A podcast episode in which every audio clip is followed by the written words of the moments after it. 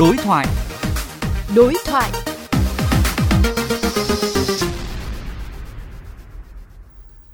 Thưa các bạn, đến hôm nay, sức khỏe của 18 trẻ em bị tiêm nhầm vaccine COVID-19 vẫn đang ổn định, được theo dõi và chăm sóc y tế sát sao bởi các chuyên gia hàng đầu.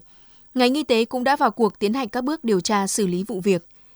Cần nhìn nhận và rút kinh nghiệm ra sao để không xảy ra các sự việc tương tự. Phóng viên Chu Đức đối thoại với đại biểu Quốc hội, giáo sư y khoa Nguyễn Anh Trí xung quanh nội dung này.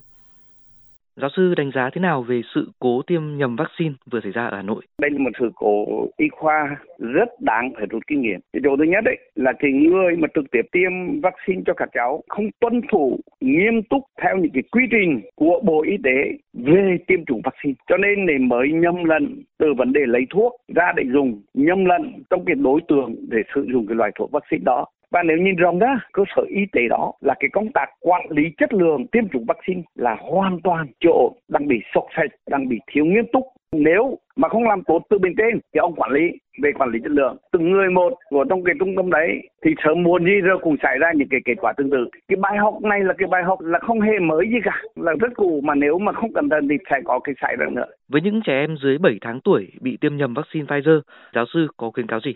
Tôi cũng hết sức chia sẻ với à, phụ huynh của các cháu, sai sót thì đã xảy ra rồi. Chúng ta hết sức bình tĩnh để cho y tế tiếp tục theo dõi chặt chẽ cái tình trạng sức khỏe của các cháu mà đã bị tiêm nhầm này, theo dõi những tác hại trực tiếp của cái vấn đề tiêm vaccine này, tác hại gần cái tác hại xa. Trong 18 cháu ấy thì có 9 cháu có sốt, thì mình phải theo dõi cái này.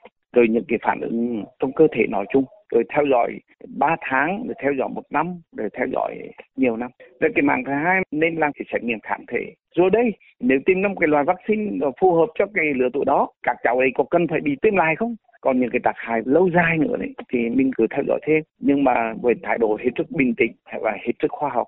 Xin cảm ơn giáo sư.